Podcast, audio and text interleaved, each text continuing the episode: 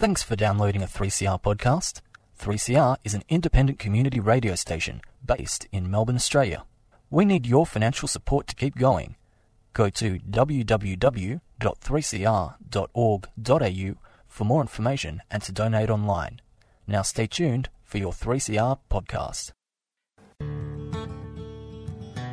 This is David Rovics, and you are tuned to 3CR 8:55 a.m. Melbourne, Australia. Step three is finding there's a tactic when everyone believes it could be true. That if all the people work collectively, there just might be something we can do, and everything can change. Beyond Zero is a not for profit research and education organisation. We design blueprints for a zero emissions economy. As climate change becomes more apparent, leaders will use these well researched plans that show a transition is possible from a 19th century fossil fuel based economy with its climate changing emissions to a zero emissions 21st century. Check out our website for reports on zero emissions energy, zero emissions buildings, and zero emissions high speed rail. Podcasts of our talks with a who's who of climate change action are all available at Beyond Zero Emissions. If you have some ideas for this show, contact us at radioteam at beyondzeroemissions.org. And welcome to the Beyond Zero Emissions Community Radio Show here on a Monday night. In this episode, Vivian takes us to a Sydney University community meeting. It's about how the divestment campaign is stigmatising carbon business. It's about stranded assets and the latest thing in renewable energy. First up, you will hear from Oxford University economist and environmentalist Ben Caldecott. He's also director of the Stranded Assets Program then canny activist and CEO of 350.org in Australia, Blair Palese, who we've had on the show before, and lastly, Giles Parkinson, journalist, uh, writing currently for the online magazine Renew Economy, and uh, in a previous life, he has been, amongst other things, business editor and deputy editor of the Fin Review. Then, lastly, in the show, we'll hear from Stephen Bygrave in an interview I recorded with him yesterday. He's in Europe, and we'll hear how what the view from Europe is like and how things are shaping up for the Paris climate talks. But first up, here's the Sydney University Community Meeting with Ben Caldecott. Have you told your bank and your super fund that you don't want them investing in coal, oil, and gas? If you're not convinced, listen to tonight's talk from Sydney University. Thank you to them for sending me a copy of a wonderful talk by Ben Caldecott, an economist, Blair Palese, who's the head of 350.org in Australia, and Giles Parkinson, the magnificent editor of Renew Economy. As Blair says, we don't have to delay all new fossil fuel projects for very long because renewables are fast becoming cheaper and a less risky investment.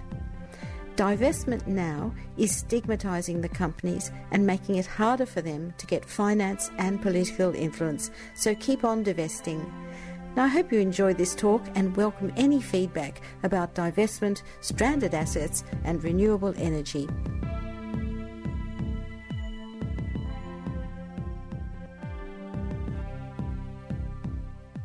Ben is the Director of the Stranded Assets Program at the Smith School of Enterprise and Environment at the University of Oxford.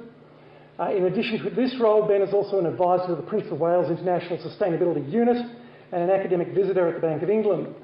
Ben specialises in environment, energy and sustainability issues working at the intersection between finance, government, civil society and academia.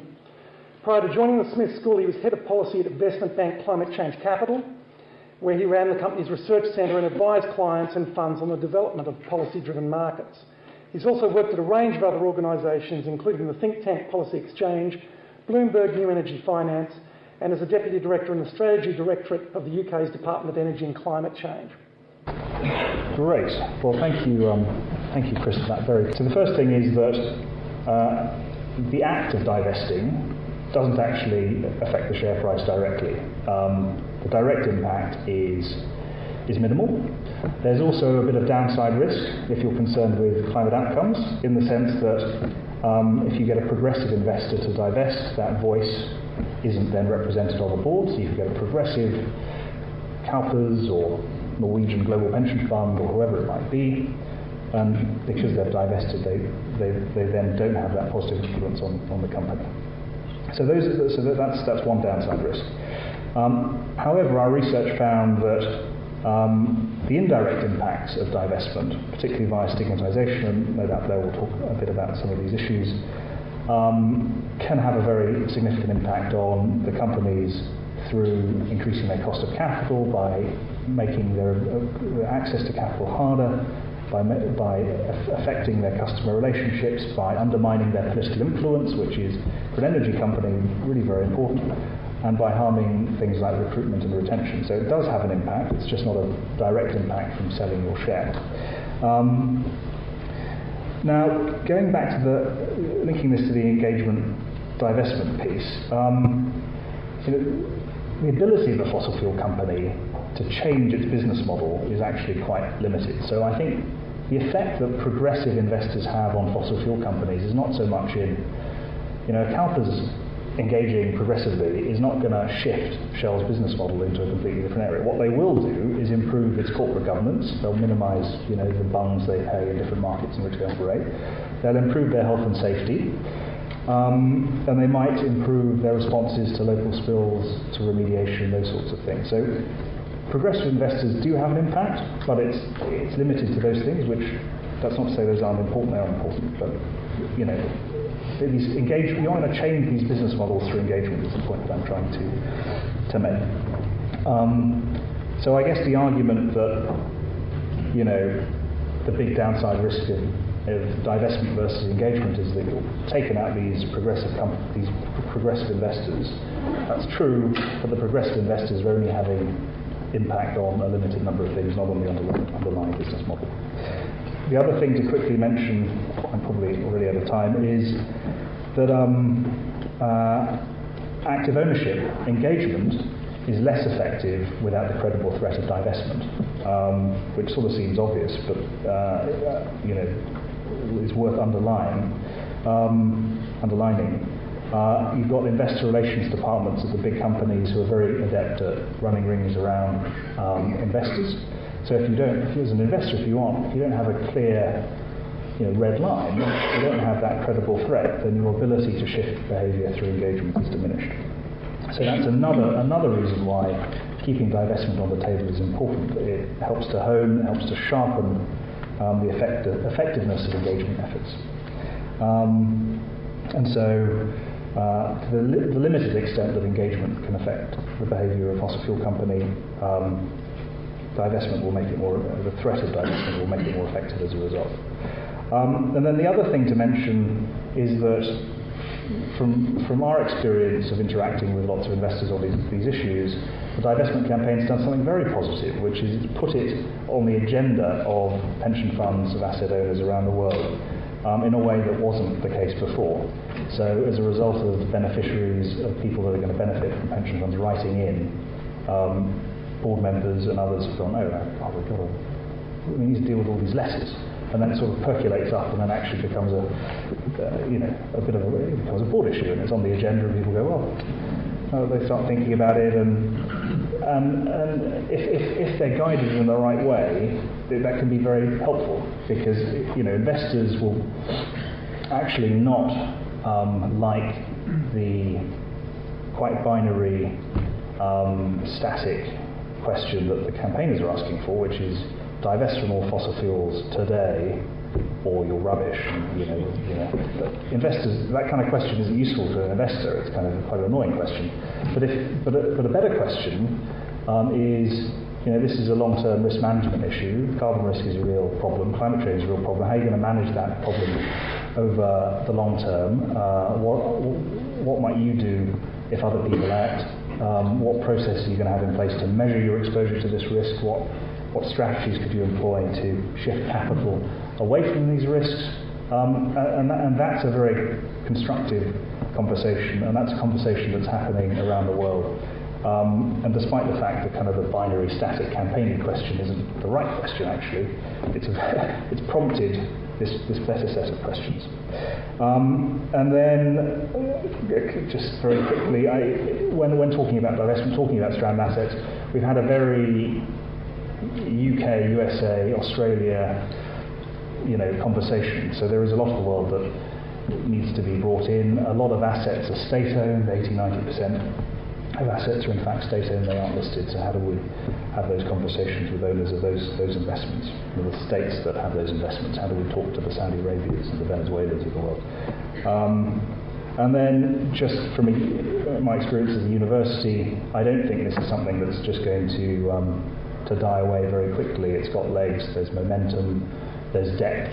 Um, it's not, you know, students won't just graduate and, and they'll get jobs and forget about it. Um, 350 and Blair and others have been very effective in creating cadres of people that will press this issue in the run up to Paris and long, long beyond that. So I think from an investment perspective, um, you do have to, to look at strand Thank you, Ben.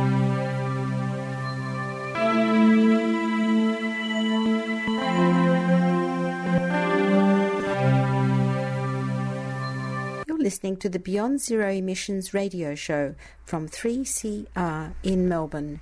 We're bringing you a talk from Sydney University about divestment, stranded assets, and renewable energy futures. Uh, so I'd like to introduce our next speaker, Blair Palese. Um, Blair is CEO of 350.org in Australia and has been at the front line of moves here and overseas to encourage major superannuation funds, local governments, religious organisations, and universities uh, to divest from fossil fuel investments. Thanks all of you for coming and uh, you know taking an interest in the subject on a you know weeknight. You could have gone out to the pub, but here you are hearing about stranded assets, divestment, and renewables. Um, if we could just get the rest of the country and maybe our prime minister to do a bit of that, we could really come a long way. We're, we're sitting in potentially the what could be the renewable poster child of the world if we just shift maybe 5% of our interest into solving the problem instead of pretending it's not happening. So I just want to talk about a little bit about the divestment campaign, how it developed and why, and in particular focus that point on moving that 5% of thinking, because it's not uh, 100% we're trying to shift. It's a little bit very fast, and in particular, um, understanding, as, as Giles will talk about, how quickly renewables are coming onto the market at a parity cost. Uh, we don't have to delay new fossil fuels in particular forever. We only have to delay them for a short time in order to make it irrelevant to continue to invest in them. So I think that's critical to think um, in terms of the strategy that we thought about. How will we make a difference on climate change in a world where there's slow to act, limited amounts of policy in key countries? Uh, and this is one way where individuals can get active, step in, and, and make uh, a contribution. So I won't spend hours and hours giving you um, total, you know, deep into the detail, and, and, Ben's covered a good bit, but it's worth just mentioning the maths. Um, Bill McKibben was here in 2013 on the tour that talked just about this and de- uh, delivered a Rolling Stone article that kind of shifted public thinking by making it very simple to understand what we're up against when it comes to climate change. The only number the world has ever agreed to uh, through international negotiations to try and stop climate change at two degrees. Haven't gotten any further than that in the detail. We're hoping Paris might be the place. Uh, and then scientists have come in and backed up that 550 gigatons is about all we've got left in our emissions bank, as it were, before we tip past that two degree mark. Unfortunately, as Ben alluded to, uh, money invested in, in reserves of fossil fuels is, is already at 2860. So we're looking at uh, some numbers that just don't match up. So we're talking about money that's already invested, ready to go. Shell Oil, BP are ready to go out, continue developing. Uh, Adani here in Australia, Whitehaven Coal. These are new mines or you know newly coming to the market. We've invested in them. We're ready to go. So that's a problem. Problem number one. So the key here is five times more oil, coal, and gas than, than we can burn. 80% of what we have in reserve has to stay in the ground. So that's going to be tricky from a market-based economy point of view to tell people, yep, we've got that, but we just can't use it if we want to continue to have a livable planet. And here in Australia, leadership, as it were, is going completely in the wrong direction on climate. All of you are highly aware of that, I'm sure. Uh, we've scrapped the carbon tax, one of the first in the world, um, already evident in showing reduction in emissions even in just the short two years that it had to, uh, to make a go at it. Um, Tony Abbott, not long ago, told us that coal is good for humanity. Uh, I beg to differ. I think it's time to get off of it. We're going to have to make a rapid change out of that. You're going to have to start with a prime minister whose mind moves beyond that too. Gee, how are we going to deal with this problem? Uh, Giles can go on for hours about the RET, but you know how many ways can we tell renewable energy companies we just don't want you here? Uh, we have pulled the rug out from under them about 15, maybe 20 times. Giles, can you give us a number when you come up on how many times we've shifted the regs on you know, what we're, we're encouraging or not. We're changing the number we want to target, we don't want to target. Uh, there's just no market certainty for people to try and enter this market, and it's been a real struggle. Uh, of late, the new direct action policy paper is looking at voluntary pollution penalties for uh, the top 140 polluters. So we know, we know historically that really works. Uh, when you make something voluntary, everybody just jumps to it and really goes to work. So you know, no worries there. Uh, so enter uh, the divestment movement because if we're getting no leadership, we'll have to do it ourselves. So we're looking at, wow, what can everybody do? Well, everybody has a bank account, a pension fund, a mortgage in some cases. Uh, they might be involved in a church. They might go to a university or have graduated from a university. This starts to cover a pretty big group of people in the world, in the West in particular. So we started looking at all of these things. How can we set up a system to help people first learn about it and then take action by moving their money out of fossil fuels? As Ben said, it's initially not about the money, it's about taking away the social license to operate as a fossil fuel company because we know we just can't continue growth in fossil fuels. So, looking to apartheid as an example, it was extremely successful uh, and Bill McKibben tells the story of after the end of apartheid, the first place that uh, Nelson Mandela went when he traveled out of the country was not to Washington, but was to California to thank the universities for backing the apartheid uh, divestment campaign. So it's an example, it was effective, it was quick. This is moving much quicker than that, and we can do more and we can do better. Um, just worth mentioning how important the financial sector has been in talking about divestment, uh, in taking steps, and even recommending that companies do it. Uh, World Bank, for instance. Uh, but FTSE joining with BlackRock uh, to just begin to tell people about fossil fuel um, risk is a great step to help people understand their risk, uh, and a few others just mentioned there. HESTA in Australia also looking at. So these are groups that have either moved some money uh, or are recommending to, to their, um, their investors that they begin to manage the risk and look for options to manage the risk. And almost, almost done, but I just wanted to mention that in a leadership like Desmond Tutu coming out for divestment um, is critical. It, it certainly sends a message that it's a moral campaign as well as a financial one. The morality of, you know, can you still be invested in a safe fund with your money there if you care about climate change. And also if you think about the risk and you know that the risk will make an impact at some point, um, and if you can do something about it now, why wouldn't you take the step?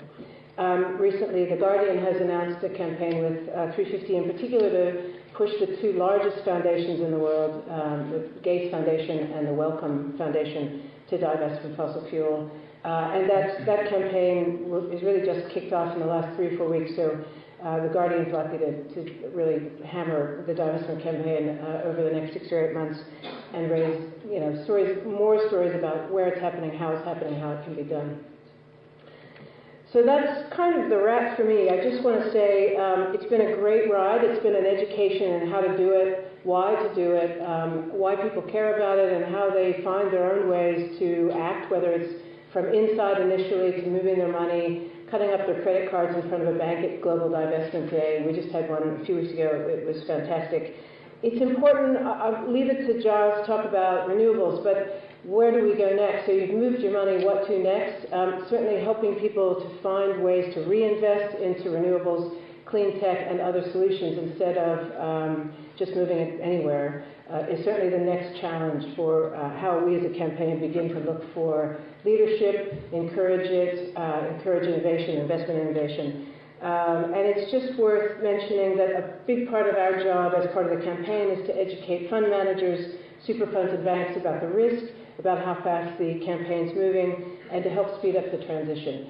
So we um, are not saying fossil fuel divestment completely or nothing, you get attacked. We're looking for anyone who will take any step to show that it can be done, that it can be done more quickly, and that there's a reason to do it and a way to do it.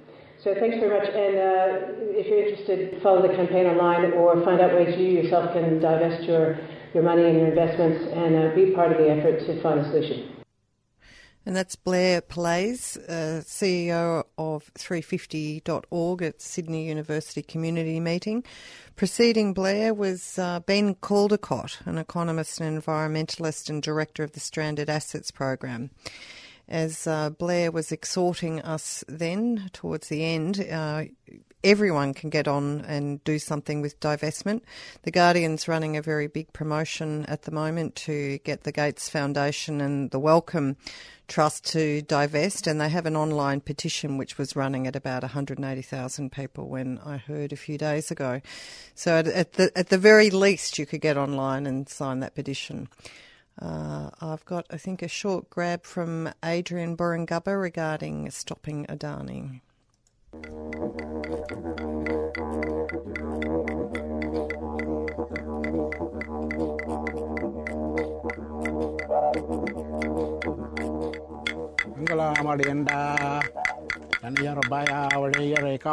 My name is Adrian Burragubba. We're at a crucial time in history now where these great mega mines are coming to us and asking us, as the traditional owners of the land, to sign away our uh, native title rights and interests to that land. These mines are, are, are, very dangerous and they're detrimental to not only just the environment but the, the laws and customs that you know, are, are based in that land that are very important to the Wangan and Jagalingou people.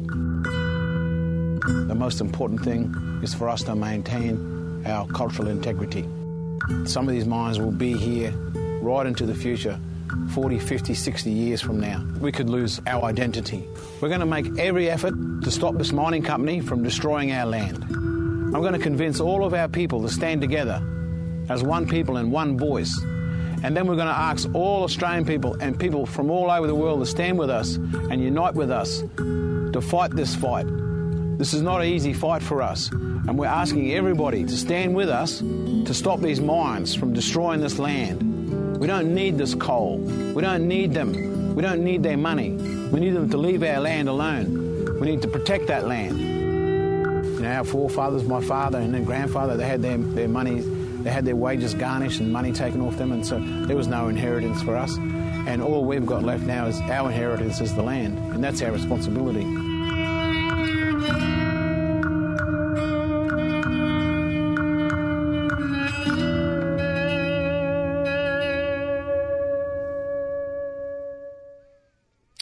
Okay, and we'll go back to Sydney University now for the last, for the third and last speaker, which is Giles Parkinson, Parkinson, a journalist currently writing for the online magazine Renew Economy, talking about divestment.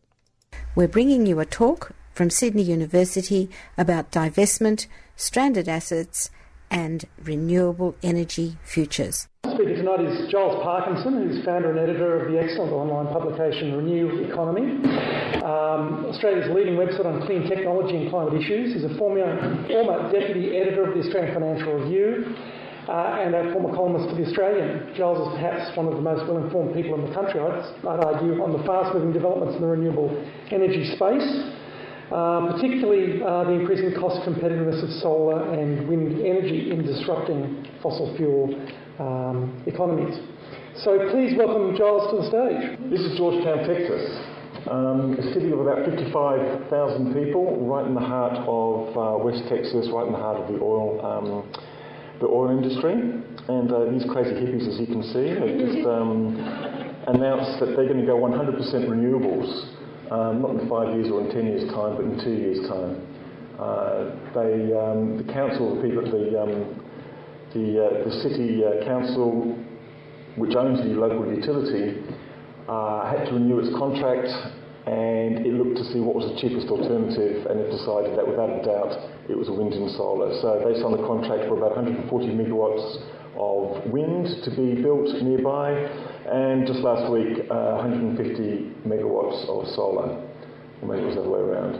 So they basically said, look, we're not particularly greenies here, we're not really that fussed about it, we don't really believe that much in climate change, but the reason why we're doing this is that it's actually cheaper and it makes sense.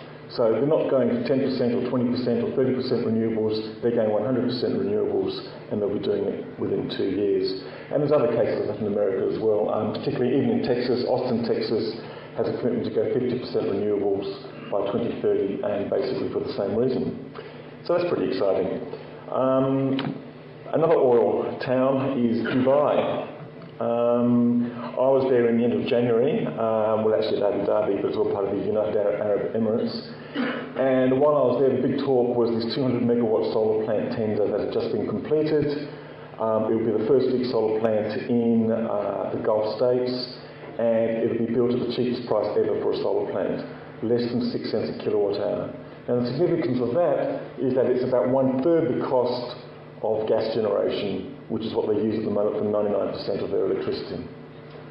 And they go, uh huh, that's pretty interesting. Um, a couple of weeks later, the, um, the National Bank of Abu Dhabi said, well, basically, we are making a big change towards renewables.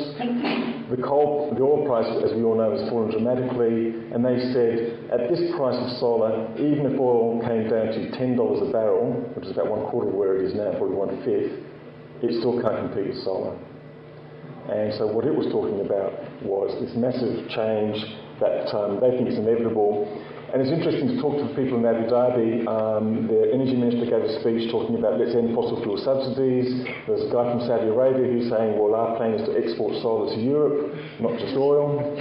Um, a couple of weeks ago, Saudi Aramco, which is the biggest oil company in the world, said that it will be putting solar PV on all its installations.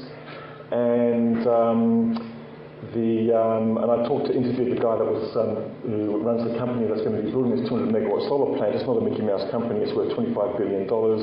It's got a generation portfolio um, which is half the size of Australia's entire grid.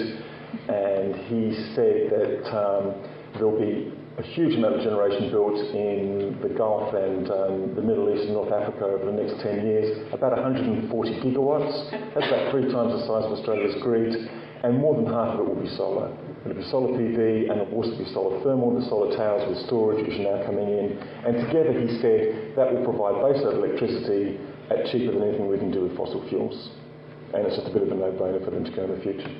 And that's actually a good thing. One of the reasons why the Saudis will do this, the Saudis, for instance, um, burn, well, 55% of their electricity needs comes from oil and that's way too expensive. So what they're looking at doing now is to increasingly have wind. Well, not, there's not much wind in, in Saudi Arabia, but solar, so that they have actually more oil to um, export overseas. And you may think that's a bad thing, but it's actually quite a good thing. The, um, the Saudis have been, and the other Gulf states have been keeping up the supply of oil, uh, which has pushed the uh, price down. Um, their oil is cheap, but it's also clean. And when you bring the price of oil down, what you're also doing is stopping the investment happening in the Arctic region and in the oil sands and in all the deep water reserves, which are horrendously expensive, but are also horrendously polluting. So as long as we've got cheap um, oil and, um, and cleaner oil from, from the Gulf region, that's probably actually a good thing for the planet because oil production is not going to disappear entirely. Um, elsewhere, similar things are happening. In Chile, um, they're building solar plants now with no contracts, just basically on the merchant market. This solar plant is being built to supply electricity to the biggest copper mine in Chile. Um, those miners have no fears about, um, about renewable energy. Um, and it's basically cheaper than any other option they have. The interesting thing about that, that um, solar plant is actually being is now 40% owned by Origin Energy of Australia, who um, know the deal when they see one. Um, so basically, the story is is that any country which needs to build new generation is finding that renewables, wind and solar, are a cheaper option than coal or gas. Deutsche Bank came out with a report a couple of um, a month ago or so, and they noted that in India, the price differential from solar to coal four years ago was seven to one. Now it's one to one. That's an extraordinary change in four years, and India now has a target of building 100 gigawatts of solar over the next five years. Um, China have got a similar target, 100 gigawatts by 2020, actually a bit quicker than India. I'm not too sure if solar is cheaper than coal at the moment in China, but what the Chinese are doing at the moment is they're adding in the environmental impacts of coal. So they're banning basically coal-fired generation in a lot of the eastern cities. The last one will close down in Beijing um, later this year. So once you add in the environmental impacts, um, there's no there's no question that it's, um, that it's cheaper. And it's also should point out that the International Energy Agency says that solar and wind the best answer to address all the problems with the 1 billion people around the world who don't yet have access to electricity. And I'm going a bit slower than I thought I would. Australia. That's going really slow at the moment. We've um, heard renewable energy target, thanks to the Abbott government, or since the Abbott government came in, has basically come to a, a, a stop simply because of uncertainty. There's a lot of pressure from the uh, fossil fuel country companies to um, wind back the renewable energy target. What this picture is of is the Ninken Solar Farm.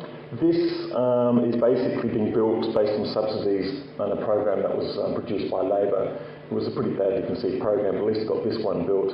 Um, and there's a couple of other solar farms and wind farms which will happen around the ACT. You've got a very progressive government. Um, and apart from that, really nothing's happening in Australia. It's come to a complete stop.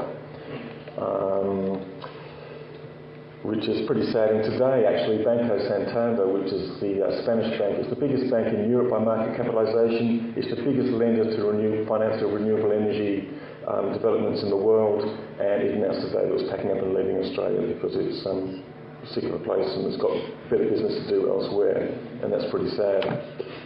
Um, this is supposed to be a picture of a house with panels.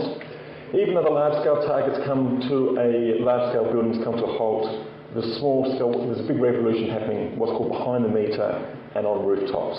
Australia, despite the Abbott government, is the biggest installer of um, rooftop solar in the world.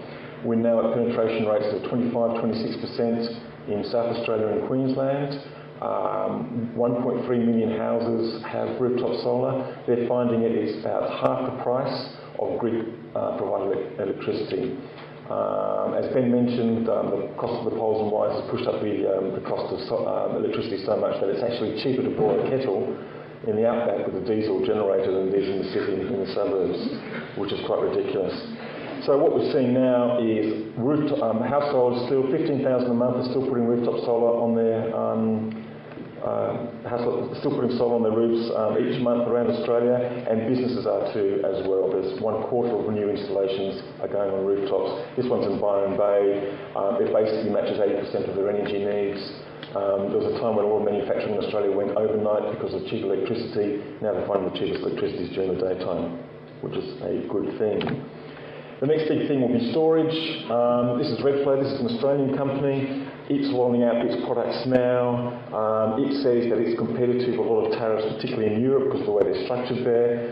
Battery storage, no one's quite too sure where it's going to be at parity, but it's getting there pretty soon. Ergon Energy in Queensland is a big network operator, big, big poles and wires. It's already installing 100 much bigger um, battery storage um, installations and this because it's cheaper than upgrading the network. And that's where storage will find its niche, both in homes, in businesses, and in networks. Um, um, or 50% of all demand requirements, which is a major um, move from centralised generation. Um, so this is the final slide. Um, so that's where the big change will happen. We've got 1.4 million homes now, more than 4 gigawatts, 15,000 new homes each month. Battery storage are coming down, costs are coming down fast. We've got new retailing models, um, we've got a lot of community ownership proposals, both for investment in solar farms. Um, up in the Northern Rivers, where I'm living at the moment, um, there's a community-owned retailer which has been formed, which has a completely different model to the current retailer, and that's been the model we're seeing in the US increasingly, where towns are buying back their grids, and also we're seeing in Europe, which has underpinned the, the generation there. Coast, Fremantle, and half a dozen councils in western New South Wales looking to put large solar plants in their own. And that was a rather abrupt end there to Giles Parkinson, journalist for Renew Economy online publication, and speaking at the at a recent community meeting at Sydney University alongside Ben Caldecott at the top of the show. He's an economist and uh, environmentalist, and then Blair Palese. I'm Helen Razer, but that's deeply irrelevant. What is relevant is that you're listening to 3CR on what's that frequency again, dear? 855. I told you, Helen. 855. And what is relevant is that you're not listening to that other crap. So well done. From grassroots to global.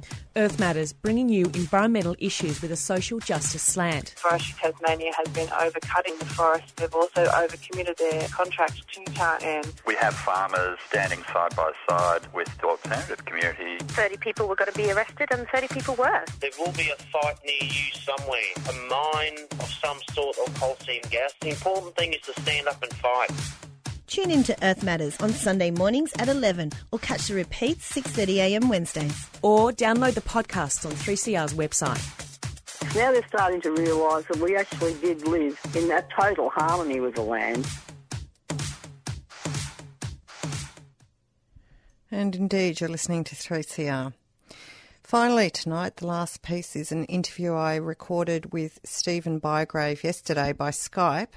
Stephen, as avid listeners of the Beyond Zero Emissions show would know, Stephen is the CEO of Beyond Zero Emissions, and he's in Europe at the moment undertaking a series of meetings, as you will hear. Um, the sound is a little bit wobbly on occasion, but I hope it's quite listenable. I started off by asking Stephen what is his or Beyond Zero Emissions goal in having these meetings.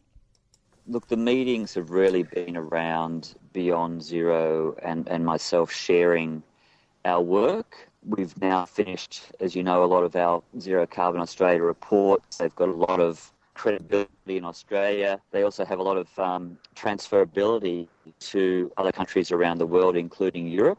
I knew there was a lot of work being undertaken over here, but it's just been great to compare notes. It's been great to, to compare the different agendas, but, but what is very clear is Beyond Zero Emissions is really leading, uh, particularly on this sector by sector approach. Other countries have done some astounding work on a kind of a national scale. You know, what, what's been really recognised, I guess, is our deep technical dives into each of the sectors and how each sector can, can uh, move to zero emissions. Many of the other NGOs have zero, net, net zero uh, goals or, you know, goals to push for a two degree uh, target at the the Paris uh, climate conference. But I think you know we're we're still uh, on the leading edge in terms of pushing that beyond zero goal. It's interesting when you actually speak to other practitioners how people interpret a zero carbon or a zero emission goal. You know that there are different stances, I guess, in terms of you know is it net zero? Is it is it the two degree goal?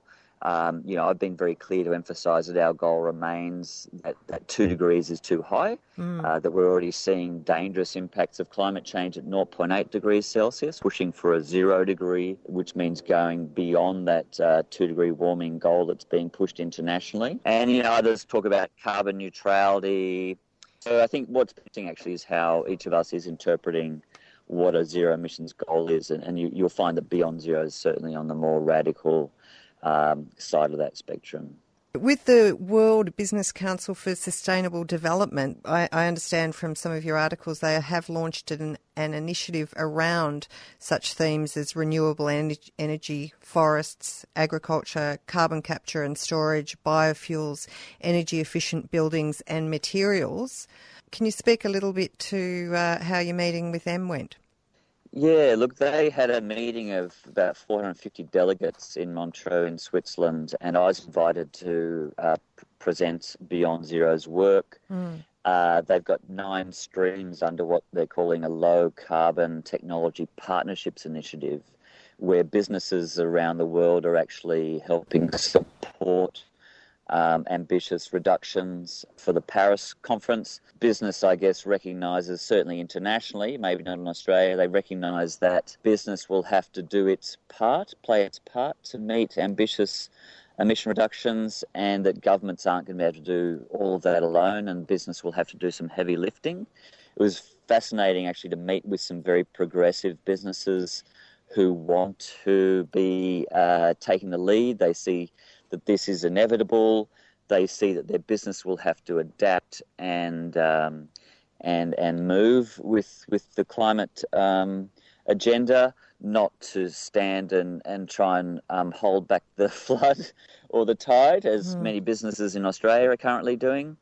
And uh, they're working across nine different streams, and Beyond Zero's work was very well received, uh, particularly in the forestry and agriculture area, but also in the buildings area, where our research can help business actually be part of this transition and, and, and really capture the business opportunities and the commercial opportunities that are coming.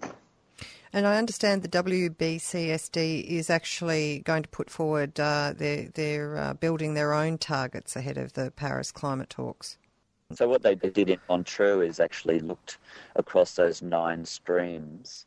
Uh, so it's agriculture, forestry, renewable energy, materials, energy efficient buildings, um, smart grids, and other things. Mm. Uh, and, and, what they're doing is they're they're setting their own targets to be presented at Paris uh, in December. And so they're they're recognising that business has to play a role, as I mentioned before, and mm. they're seeing what is possible from a business side. Do you think they're setting ambitious targets or realistic targets? I think in the building space is probably where they're on track the most. They're setting targets of around a 50% reduction in energy use from buildings around the world by 2030. Uh, mm. And that's actually consistent with Beyond Zero's research, where in our buildings plan, we identified a 53% reduction in, in residential energy use and a 44% reduction in energy use in commercial retail buildings. So, in fact, I think their goals in the building space are ambitious but also achievable. And I think our building plan also demonstrates that, that those targets are ambitious but also achievable.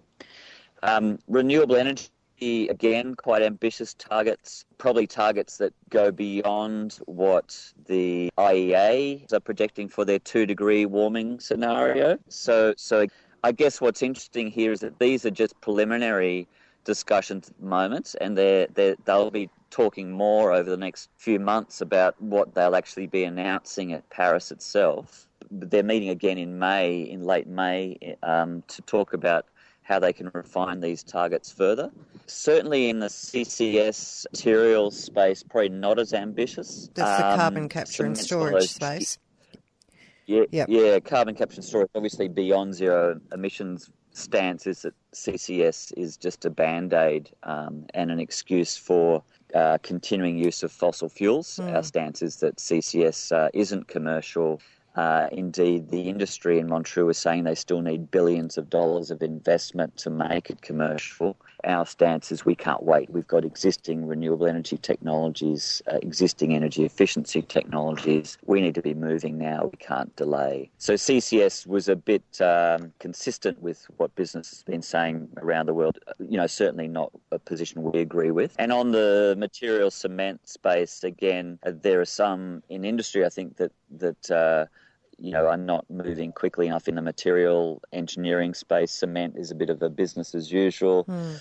Um, position. Indeed, there were questions raised about the sustainability of that uh, industry over time in a carbon constrained world, just as people have been talking about, you know, whether we'll be burning fossil fuels, uh, you know, under a carbon constrained world. And, and, obviously, our view is that we won't be. Mm. Indeed, many now uh, in mainstream are saying we won't be burning fossil fuels in another 30, 40, 50 years' time. That's right. We need to keep it in the ground. That's right final question on the WBCSD. Did you get any sense about uh, whether businesses have the ability to push along government policy?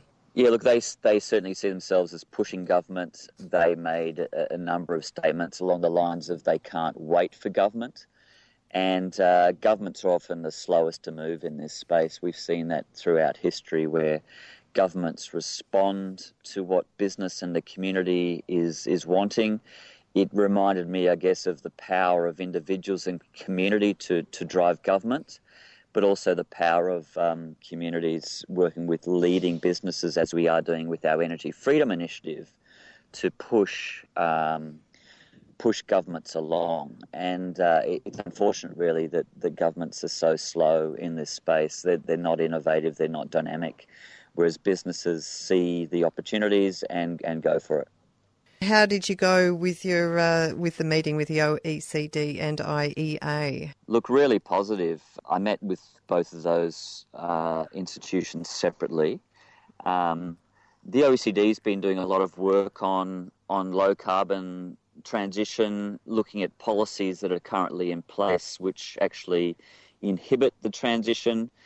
As you'll be aware, um, many of our regulatory systems, our economic systems, our financial systems, our even our labour market ha- has really been framed in a world which which was based on fossil fuel.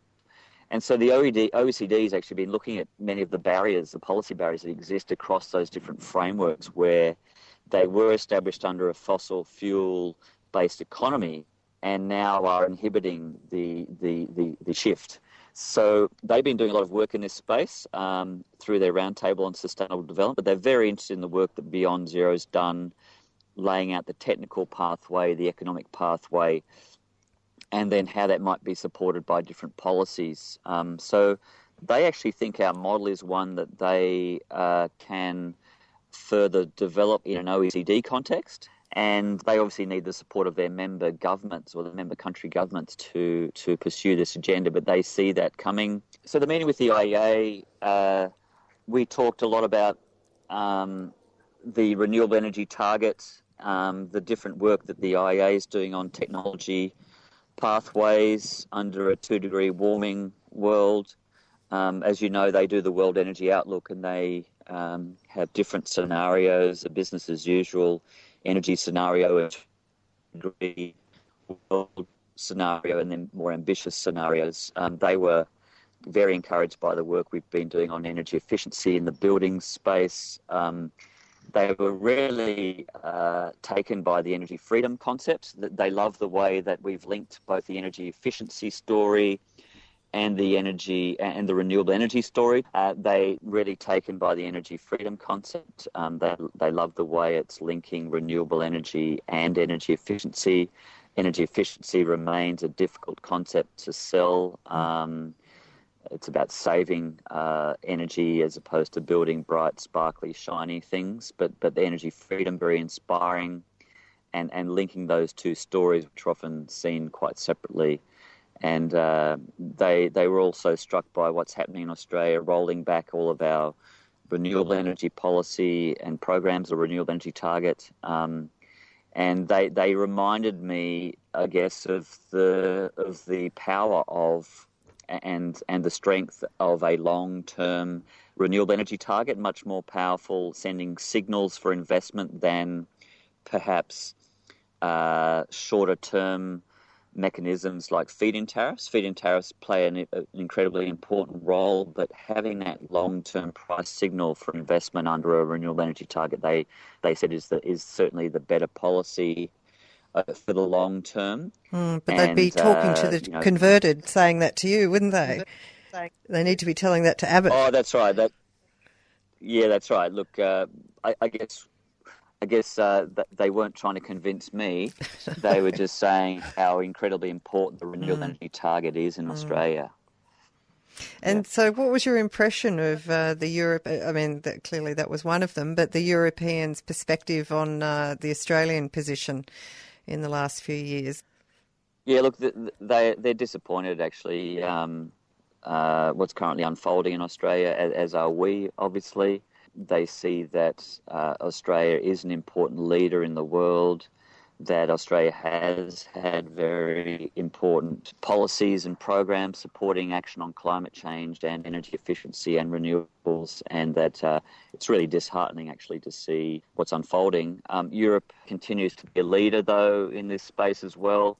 They are currently going through some uh, reforms to the emissions trading scheme, which will strengthen that scheme.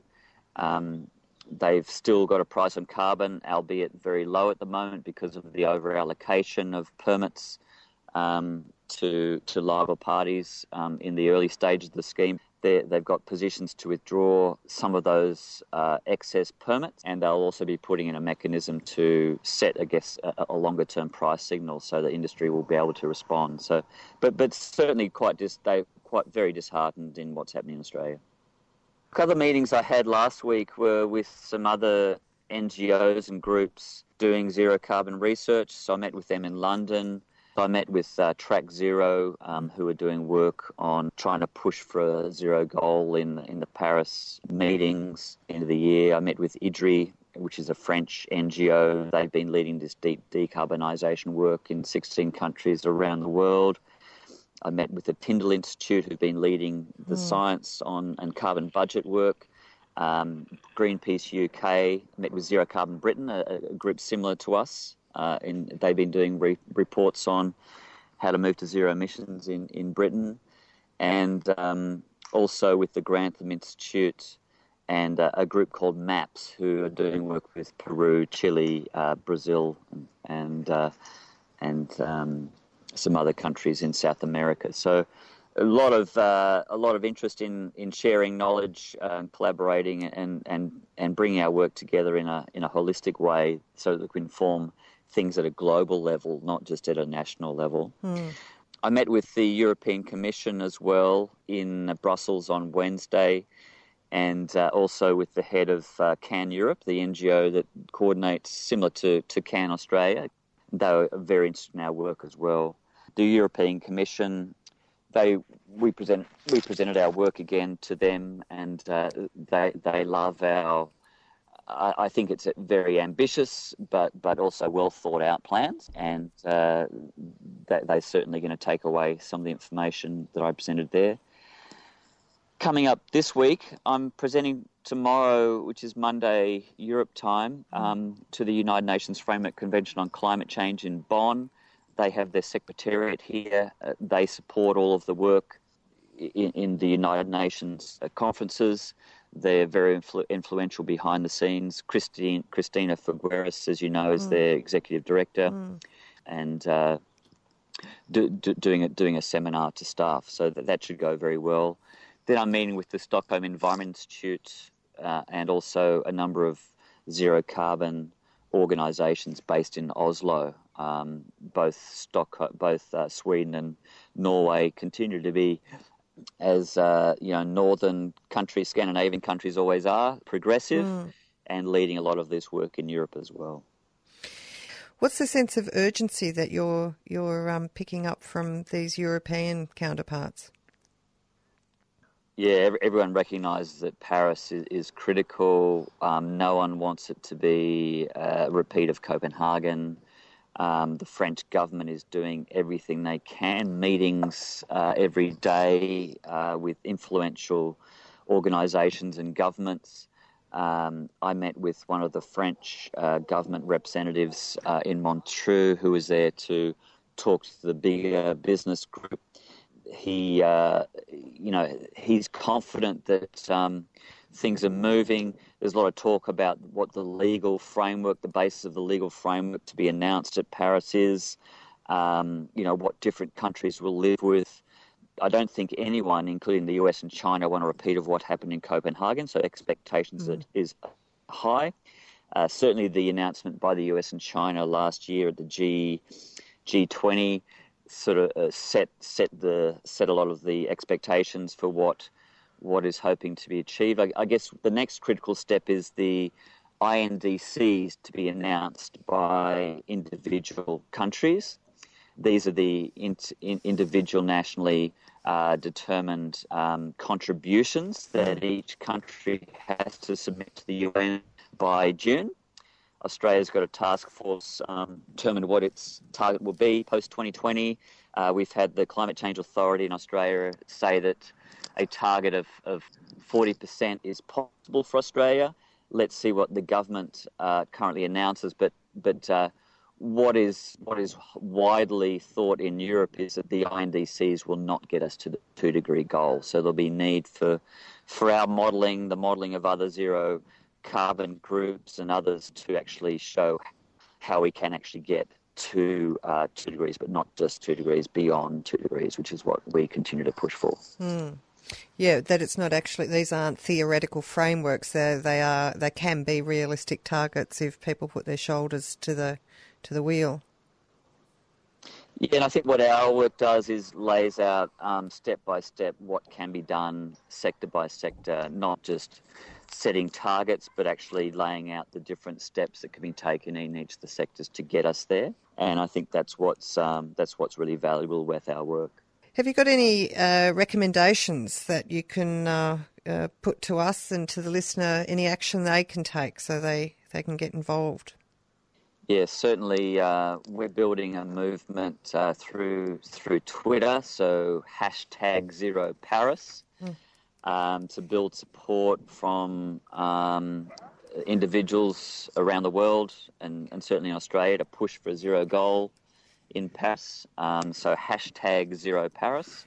That obviously will drive some action, get some uh, you know s- some momentum behind a zero goal. Look, it can be very, you know, even I feel, you know, this is a hard slog. Uh, it really is. Every day I wake up and think, you know, um, we've got a long way to go, but we've got to keep trying. You know, what I keep reminding people is you know, this is our last chance. If we want a world that's going to be habitable in another hundred years, we've got to give it our best shot. Do you feel like the momentum is building leading up to December to the Paris Climate Summit?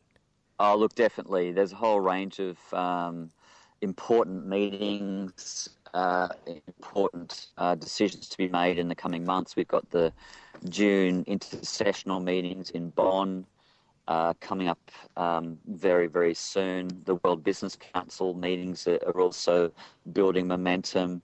There's there's uh, there's major economy forum meetings uh, happening in, in, Washington just a couple of weeks ago. Pretty much every international meeting now has this on the agenda, mm. and uh, so so things are really mo- moving. Um, you know, Paris is going to be a very important conference. Um, you know, some 30,000 people are going to be descending on Paris. Mm.